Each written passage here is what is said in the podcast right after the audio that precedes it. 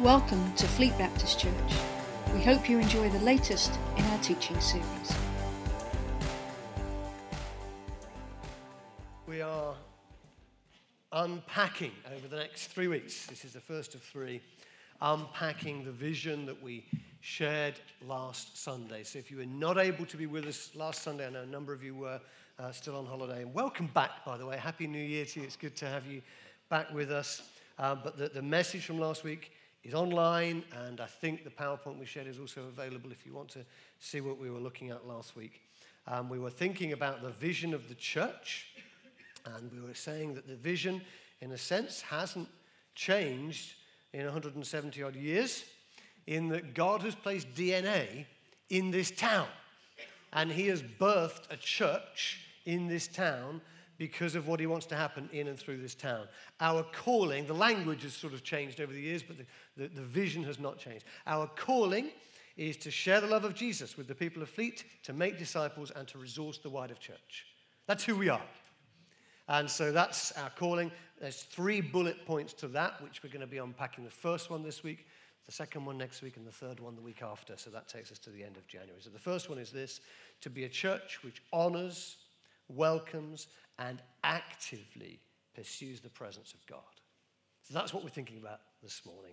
Uh, we'll be thinking about developing a culture of radical discipleship where living like Jesus is normal next week. And the following week, we'll be thinking about being a center of excellence as a resource to the wider body of Christ, locally, regionally, and globally. So that's where we're going over the next uh, couple of weeks. What we did last week was we gave everybody the opportunity uh, to say, Is this my spiritual home?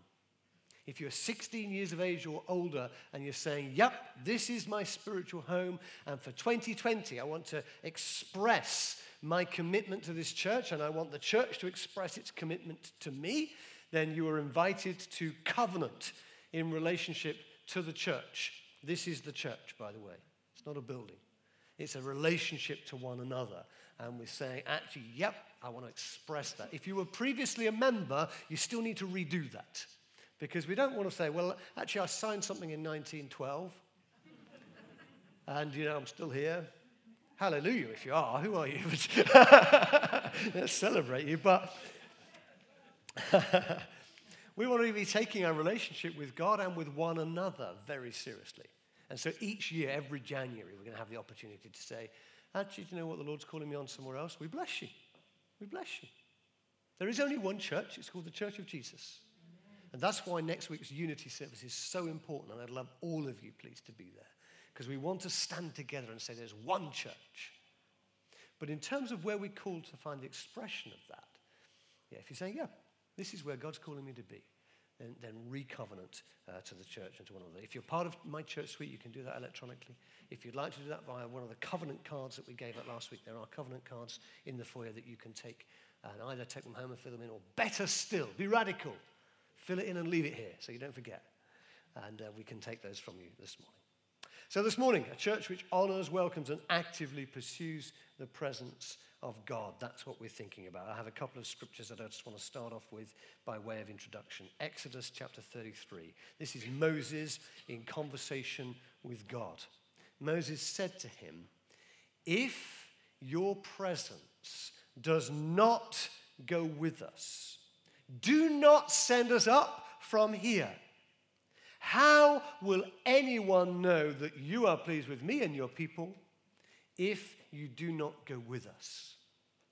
What else will distinguish me and your people from all of the other people on the face of the earth?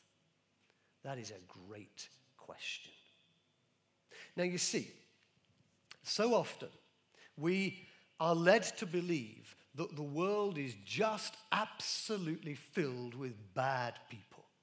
Every time I look at the news on the television, every time I, have given up reading newspapers, but I sometimes read their headlines online, every time I look at the newspaper headlines, you can get depressed from that stuff. Now, I know they say that good news doesn't sell, but actually, it just seems to paint a picture of a bad world. And I want to suggest to you that that picture of a bad world is also regarded within church. We look at the world and think, oh gosh, they're all terrible. But my Bible tells me that we are made in the image of God. And my God is good. Amen? And three of you agree with me. I'm thinking about an India trip, so you need to help me get ready for that. My God is good. Amen. when God created, if we read the creation narratives, everything He made, He said, It is good until He got to creating humankind. And then He said, It's very good because we're made in the image of God. Every man, woman, and child that has ever lived, no matter how long or short a life, they are made in the image of God. Amen? That means they're inherently good. That means theologically there's no such thing as a bad person. It just isn't possible. There's a thing called the fall that means that as a result of sin in the world and influences that are brought to bear upon every single one of us, even Jesus was tempted by the devil. The evil forces that are at work in this world means that every person who's ever walked the planet has the ability to do bad stuff. There's only one who never did, and his name was Jesus. So good people have the ability to do bad things. That's the reality of the world that we live in. So you see, if we think about our neighborhood, think about where you live. You are surrounded by good people. And so often we have this view that, oh, well, of course, we know Jesus, so we're the good ones. We should be. but actually, so are they. Let's get rid of this nonsensical them and us mentality. I need to tell you that some of the not yet Christians in the world do far more good than some of the Christians in the world. Some of what is done in the name of Jesus is not in the name of Jesus.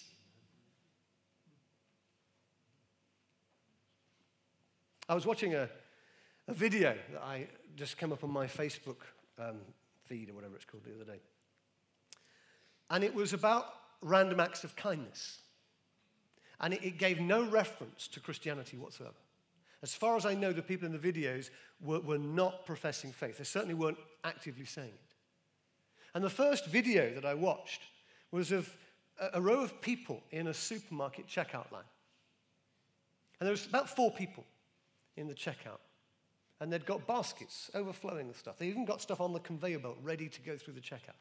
This young man walks up to the front of the queue, pushes in with his basket and starts to hand his things to the cashier, who starts to put them through the scanner. What would you do? It's interesting watching in the video. Everybody else in the queue, they, they turn around and start to talk to each other. They've never spoken to each other in their lives. Suddenly, there is an injustice. And they start to talk to one another. Funny how you can suddenly find friends, isn't it? Well, the, the person behind him happens to be quite a big, burly chap decides he's going to tackle, tackle this young man. There's a queue here, and you've just bypassed it. And the young man says, Yeah, I'm sorry, I needed to do that because I'm paying for all of your shopping. With which he hands money to the cashier, pays for his and everybody else's shopping, and says to the cashier, I think there's enough for everybody there, you can keep the change. You weren't expecting that, were you? There was a feed then that just sort of went from video to video to video as these things tend to do, of similar stories. The world is filled with good people. We just don't see it. We don't celebrate the good. We like stories that sensationalize. How often do you sort of say, Oh, I've got some news for you? So and so down the road has done something good. How often do parents say to their children, I caught you doing something good? We, we don't celebrate the good. Good news doesn't sell.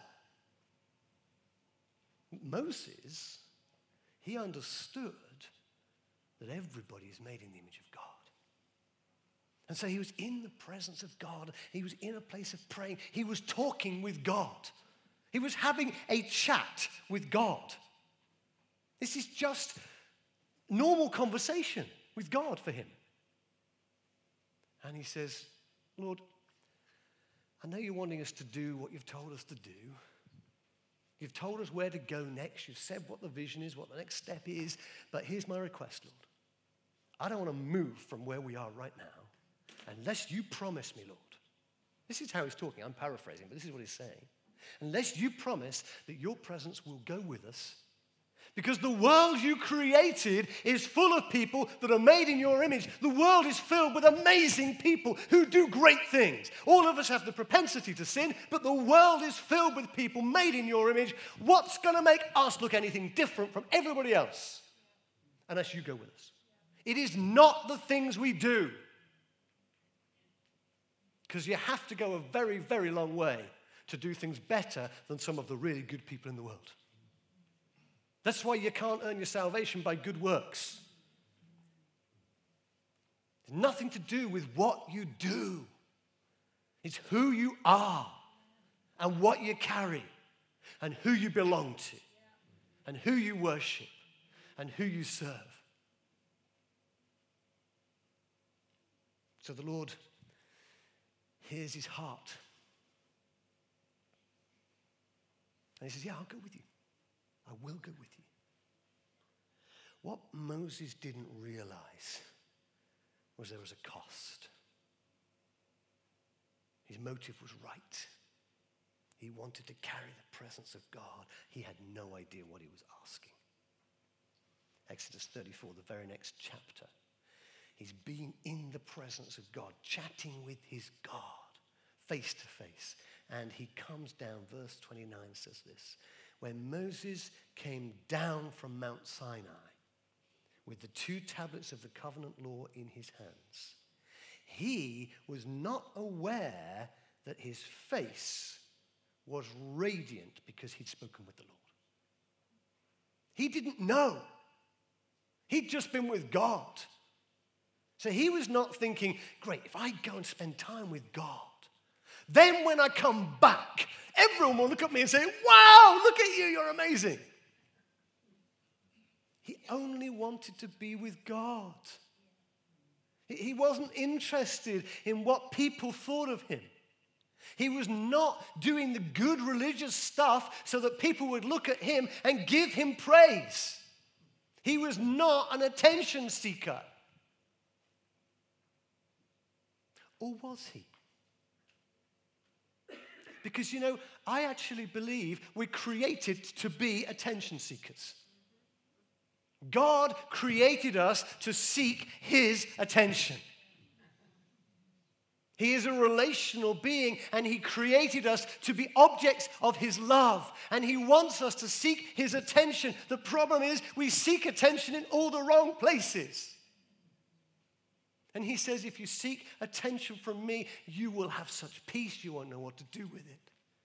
If you seek attention from me, you will have affirmation. You'll know your identity. You will be empowered. You will be anointed. You will be like God.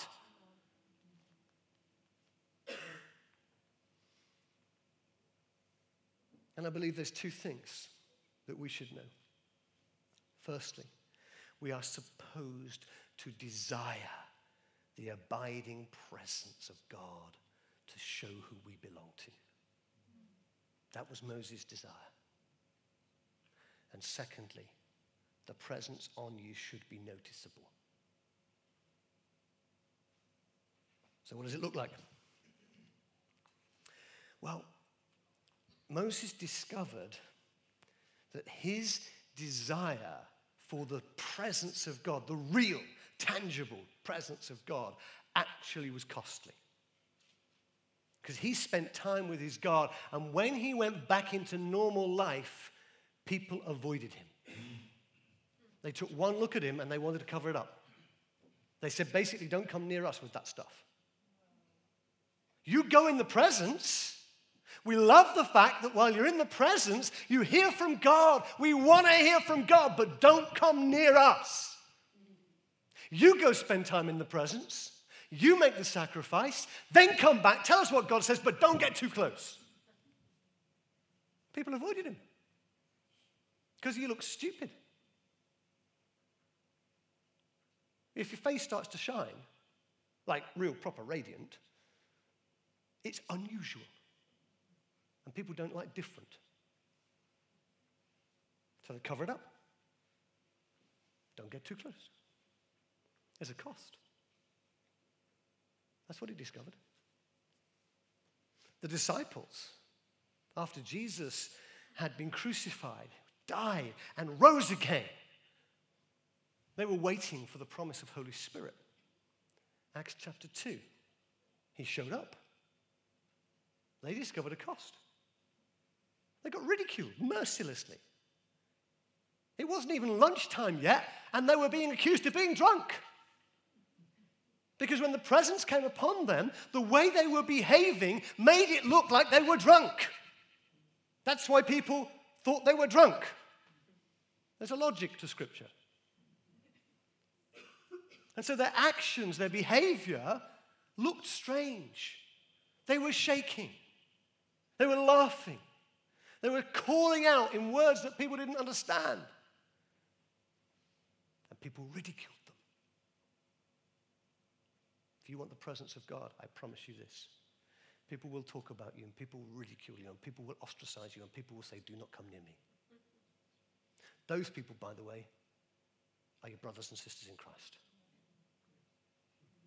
Because if you read Acts chapter 2, you'll find that everybody else was looking on, saying, Wow! Suddenly, we're hearing the wonders of God being conveyed to us in ways we understood. It is only the church that says, dumb it down. Those who are seeking say, dial it up. Show me that your God is real. Let me see the power. Same thing happened in Acts chapter 10, the Gentile Pentecost. Holy Spirit moves in power again, this time not just amongst the Jews. People got ridiculed. What does it look like? There's a cost. What are you prepared to pay for it? Read Acts chapter 7 if you want to find out about cost. Stephen with his face shining, radiant with the glory of God, as they killed him for his faith. It's cost. What price are you willing to pay?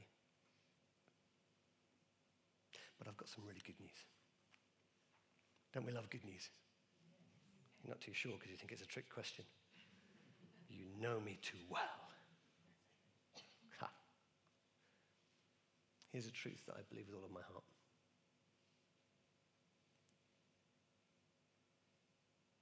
The majority of Christians don't ever, in this lifetime, truly experience the manifest presence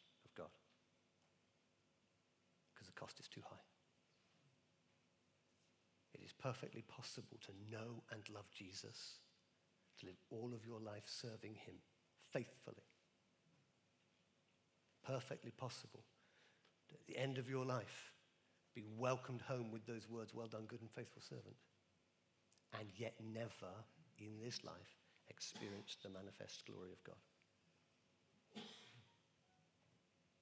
But I need to tell you, the manifest presence of God is our eternal destiny. It's what Jesus died to make available to us.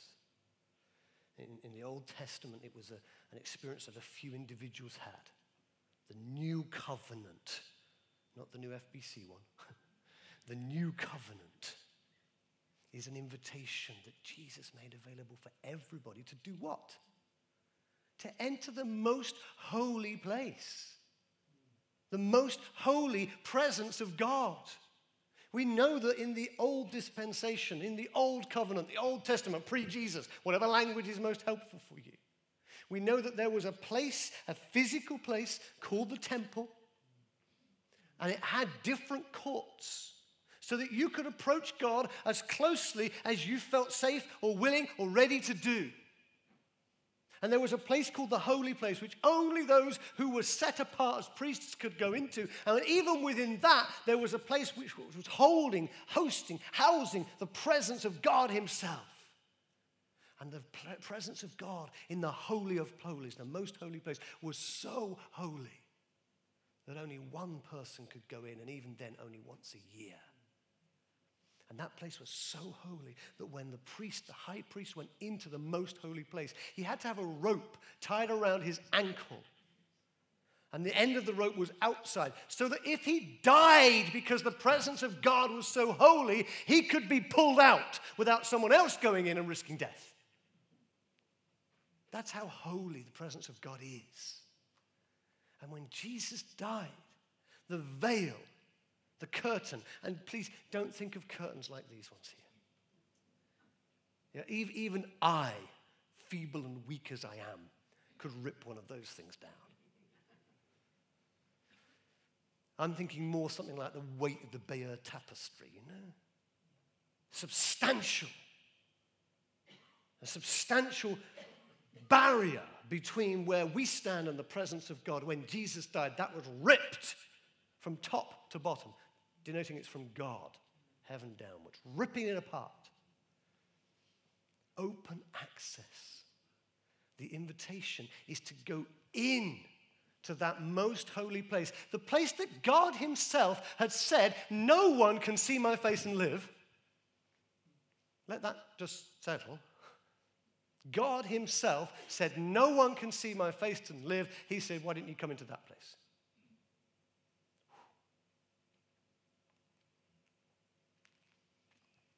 That's all by way of introduction. I'd love to read from Isaiah chapter 6 in light of everything I've just said. Isaiah the prophet understood the weight of the glory of God. He would have known the words of Moses, the words of the Lord spoke to Moses. No one can stand in my presence and see my face and live. And Isaiah has an encounter. This is his commissioning. It says this In the year that King Uzziah died, I saw the Lord. I saw the Lord. Listen to the language of this.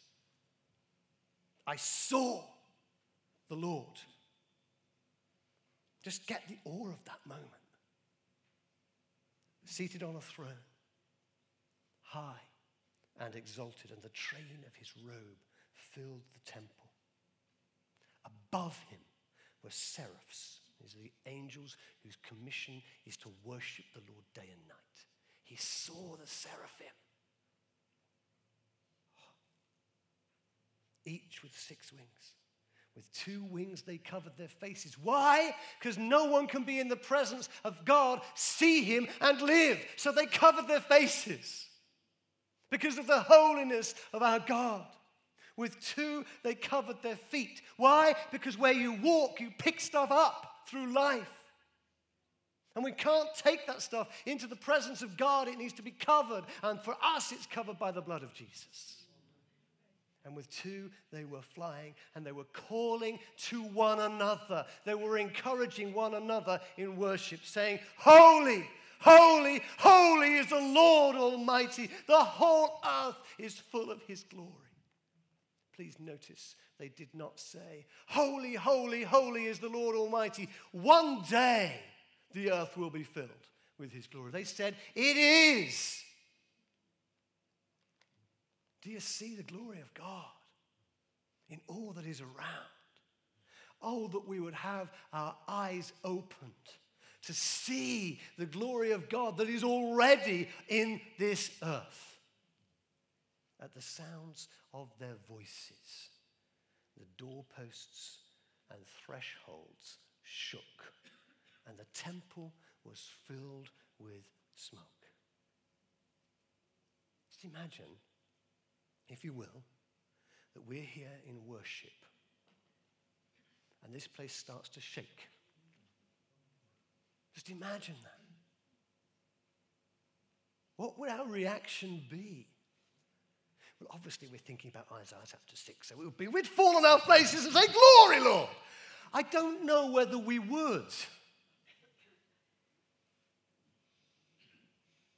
Who's the fastest runner? we might find out if the place starts to shake. and it didn't just shake.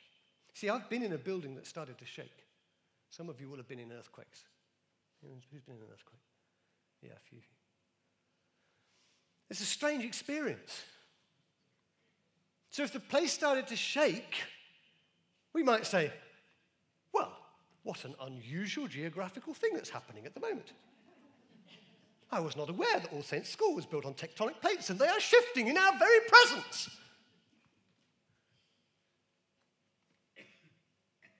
But that place was also filled with smoke.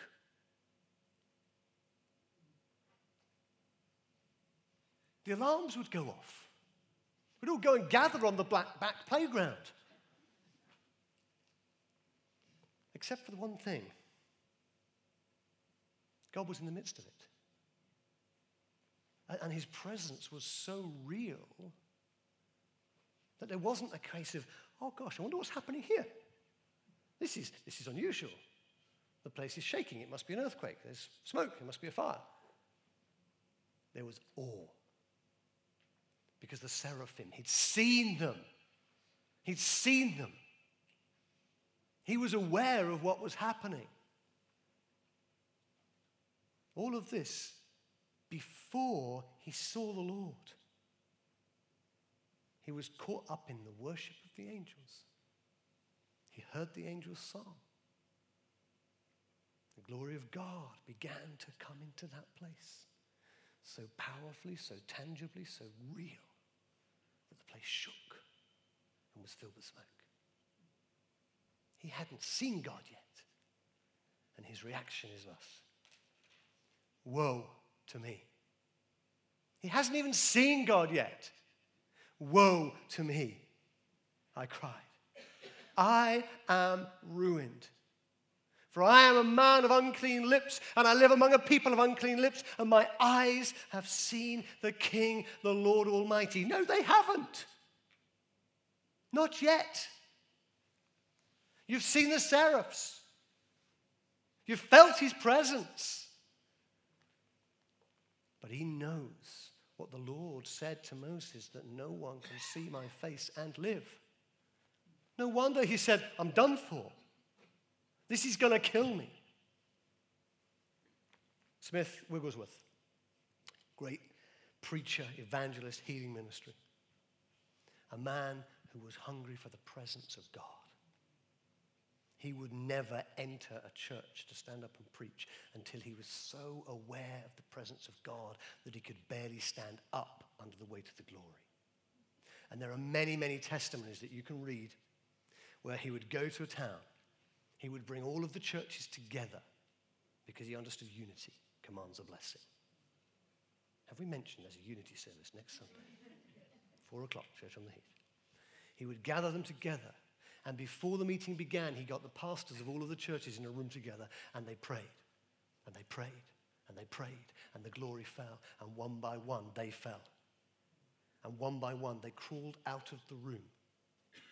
And every single one of them who'd been in one of those prayer meetings with Smith Wigglesworth said as they came out, I had to leave the room because I knew if I stayed in there any longer, I would die because the crushing weight of the presence of God was so much. And they said, But he's just standing up.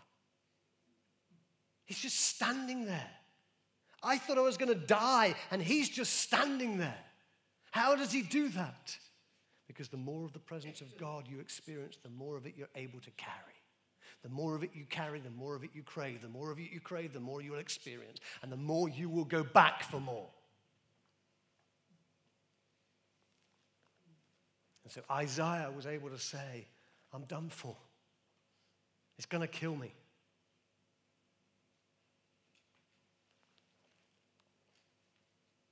Then one of the seraphs flew to me with a live coal in his hand, which he'd taken with tongs from the altar. With it, he touched my mouth and said, See, this has touched your lips. Your guilt is taken away, your sin is atoned for. Then I heard the voice of the Lord. Notice it's not until he is worshipped, it's not until he has confessed his sinful state. It's not until he's got to a place of recognizing that actually he needs to die in order that through God he might truly live. It's not until he gets to that place that then God speaks to him. And I believe it was a face to face encounter. I heard the voice of the Lord saying, Whom shall I send? And who will go for us? And I said, Here am I, send me. I'll go anywhere, Lord. I'll do anything. I've seen you and you've spared me. You've cleansed me. You've burnt my sin with the fire from your altar. You've consumed everything in me that dishonors you. I'll do anything. I'll pay the price because you've paid the price for me. That's his reaction.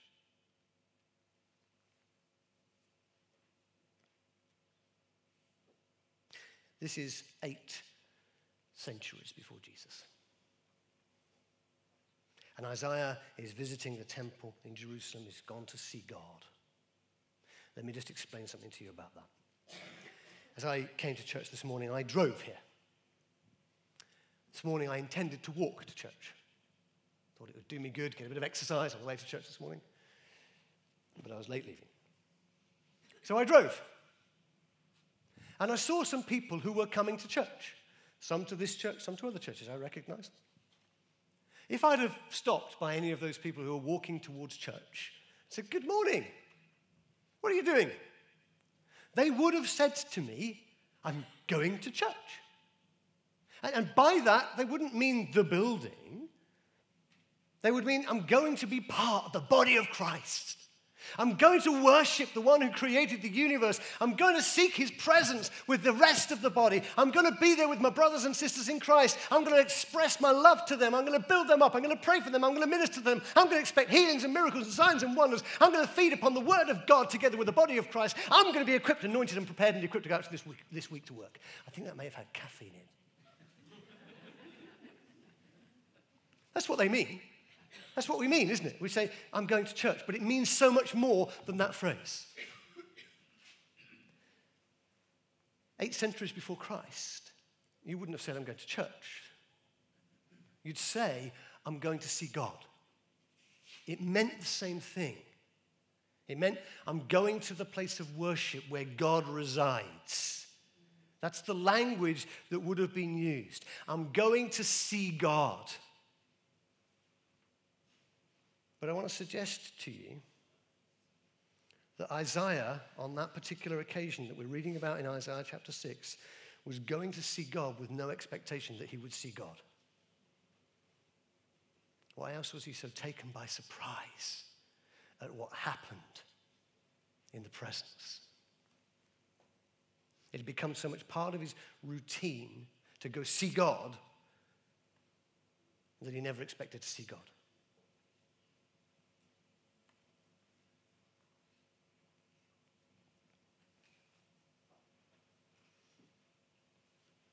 I pray that if we have fallen into that same trap, that God will shake us to the core.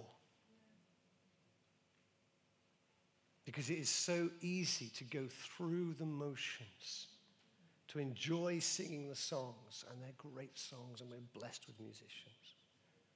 To enjoy the company of the saints, and the saints are beautiful people to pray. It's so good to pray. To feed upon the word together, it's imperative that we do that.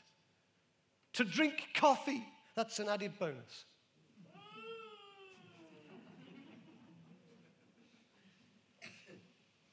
But to do all of that with no expectation that we will actually have an encounter with God. Encounters with God should be transformative, they should be commissioning, and they should be empowering. That was what Isaiah experienced in the chapter we've been looking at together. They were transformative because there in the presence, he was forgiven. He came in profoundly aware of his sinful state. That's why he was so filled with fear. Church, we need to re grasp the fear of the Lord. Why is it that every single revival in church history has been preceded by a season of repentance? Every single one. It's because when God starts to move and there becomes a fresh beginning of an awareness of God at a new depth and a new level, that is accompanied by a realization of our sinfulness. You cannot see the holiness of God without recognizing your own sinfulness. And while you're still trying to remove the speck from someone else's eye while there's a plank in yours, you won't see your own sinfulness. But when God begins to move, suddenly we stop looking at one another. We start to focus upon Him. And what He does is He holds up a divine mirror and says, Let me show you what I see. It's called conviction. And true conviction leads to true repentance. And true repentance leads to dealing with sin not covering it up. Not saying, actually, it's only a little sin, it's okay. But it leads to a place of true repentance where we get on our faces before God and say, God, have mercy on me, because if you don't, I'm going to die in your presence. And Isaiah in that place was convicted but cleansed. Hallelujah. God never just convicts without offering redemption and cleansing and renewal and healing and liberation and freedom and a new start. Anything short of that is called condemnation. That's what the church does, it's not what God does. Encounters with God should be transformative. They should be commissioning when we encounter God, we then become the ones who say, I don't care where, I don't care what, I don't care when, but I will do whatever you want me to do, Lord. Here am I, send me. And this should be empowering. Fire heats things up, it raises our spiritual temperature. And when God calls, he equips and he anoints. And what we've done is we've set ourselves a challenge. In 2020, we've said our aim is to be a church which honors, welcomes, and actively pursues the presence of God.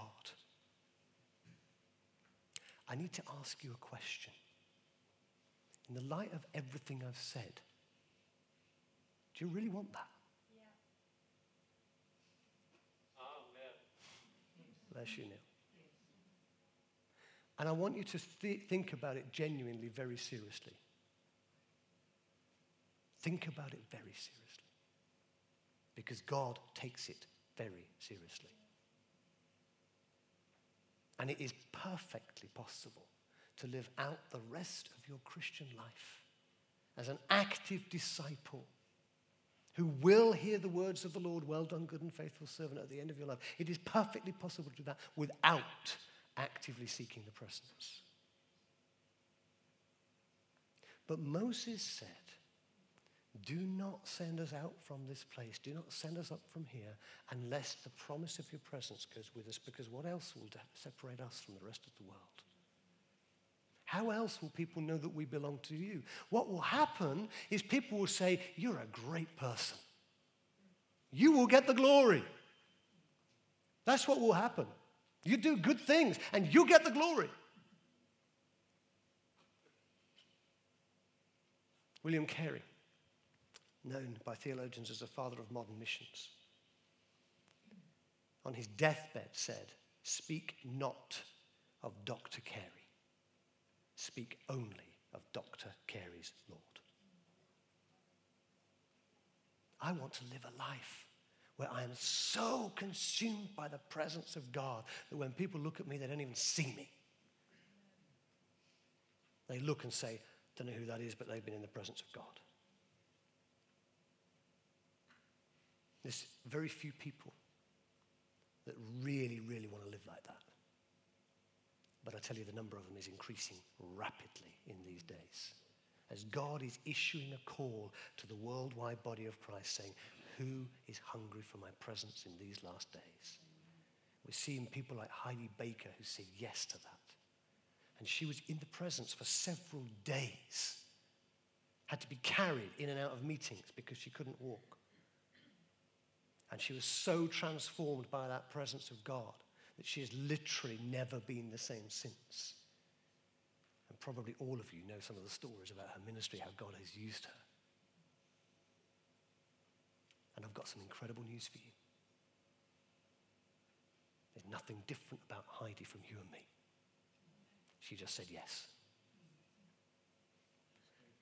So we want to be a church which honors, welcomes, and actively pursues the presence of God.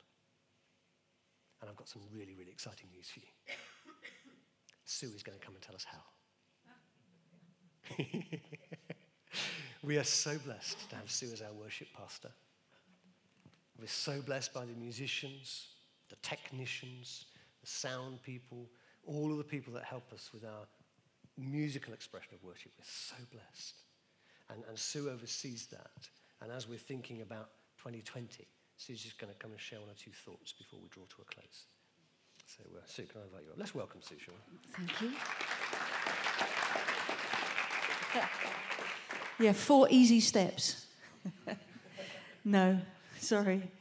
Um, a few things I was thinking as I was listening to Chris this morning. The first thing was the, the whole phrase presence of God, because it can sound very out there somewhere, very ethereal, very untouchable. But I don't know if you've ever had a list of, of people that you really want to meet. I know I've got a list of people that I'd like to meet. And, and I remember when, when people actually say, I've actually met that person, you think, what was it like? And they say, well, what was so good was just to be in their very presence and to soak it in. And as I was listening to Chris, I'm thinking, that's what it's about. It's just about being in the very presence of God and soaking it in. And it, it may be a bit like when you have someone visit your house and you invite them in and they come into the, the porch, if you have a porch, and they're in, they're present. But actually, then you're on a journey of taking them deeper. So you take them into the kitchen, make them a drink. You take them into the living room. You, you, you take them and sit, sit down with them. They go deeper into your house. And I think that's really what we're talking about just allowing the presence of God to go deeper into our house, to inhabit us as we are temples, as we are the houses. And it sounds quite a big thing, doesn't it? The fear of God. And it's like, how do we get there? How do, how do we go from step one to step fear? Well, you just go step by step. Uh, you know, it isn't something that you just find yourself in. It's something that Chris has already said. It's about pursuit, it's about intention. Uh, distractions are many, things like just busyness. We expect the presence of God to just be like a drive through. We put our order in and then we get it. It's actually about abiding, it's about remaining. And it's just step by step by step.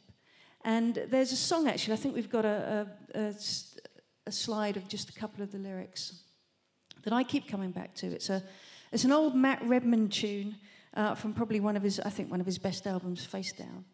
Uh, it says, This is a time for seeing and singing. This is a time for breathing you in and breathing out your praise. Our hearts respond to your revelation. All you are showing, all we have seen, commands a life of praise.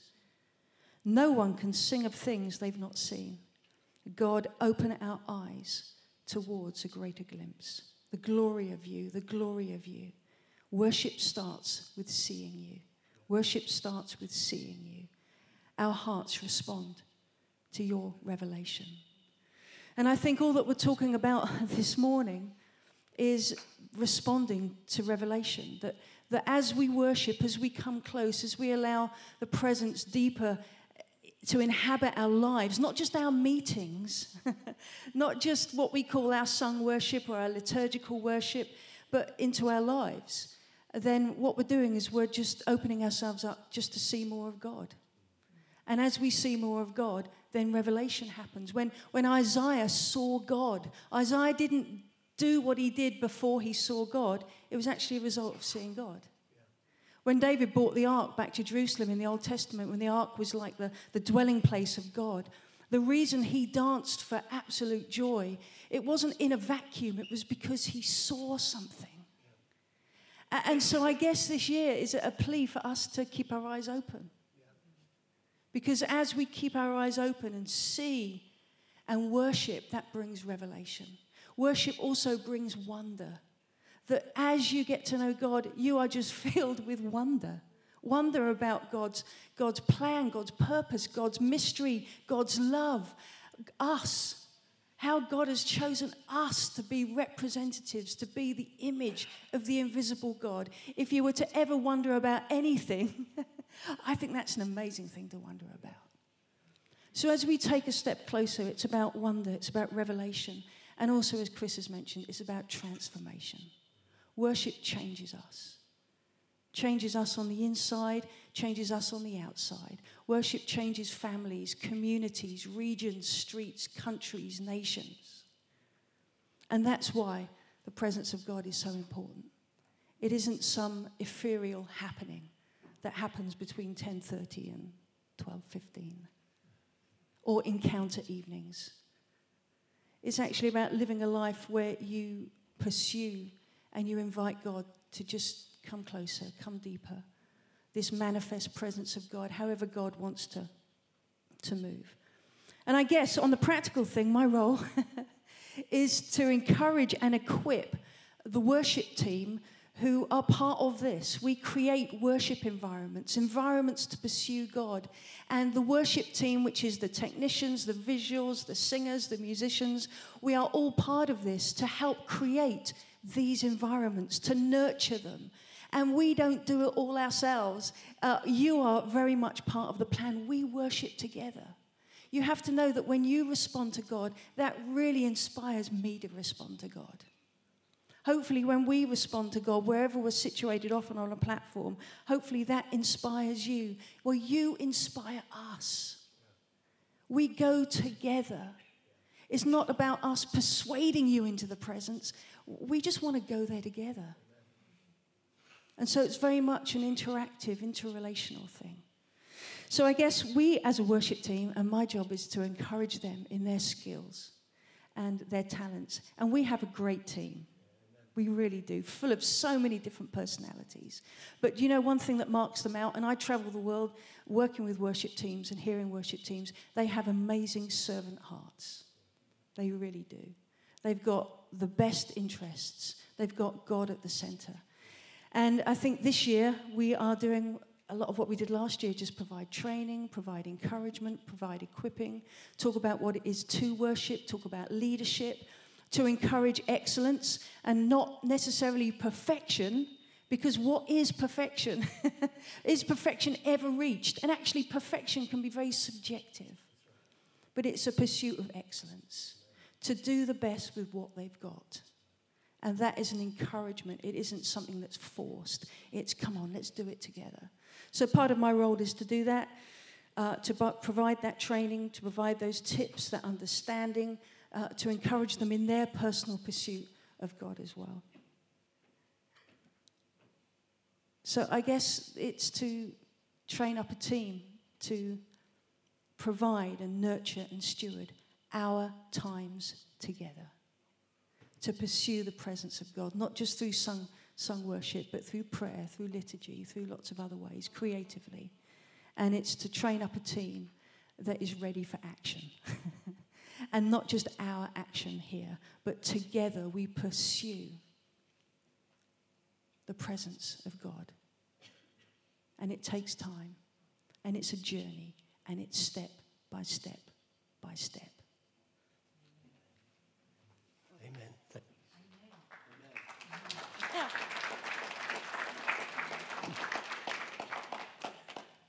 So before I hand back over to some of our worship team, just to close us out on this morning's meetings as we finish in worship, I just want to encourage you that one of the things that we have got in place as a church every Sunday evening at six o'clock on Clarence Road, not on Clarence Road, but at our building on Clarence Road, is what we call an encounter meeting. And it's called Encounter because the whole purpose of it is exactly what we've been talking about this morning. It's an unhurried space. You see, we're, we're so restricted by time. And this building, because we don't have our own building yet, we have to be out, we have to clear the chairs away, all that sort of stuff. But on a Sunday night, we can have an unhurried space to really, really pursue the presence of God. And some of those meetings, we have just encountered the presence of God in amazing ways. And I just want to extend an invitation to every one of you to join us every Sunday evening, except for when they're not on. But we'll make it very clear. So next Sunday there's not one because of the Unity service, but pretty much every Sunday, six o'clock. So tonight, Clarence Road, let's encounter God together.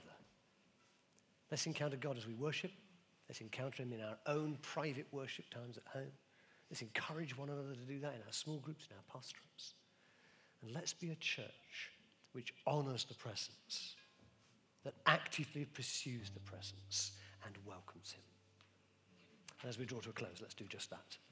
Let's stand. So, Father, we want to say to you that we honor you, we love you, and in the few minutes that we've got left, we want to actively pursue your presence.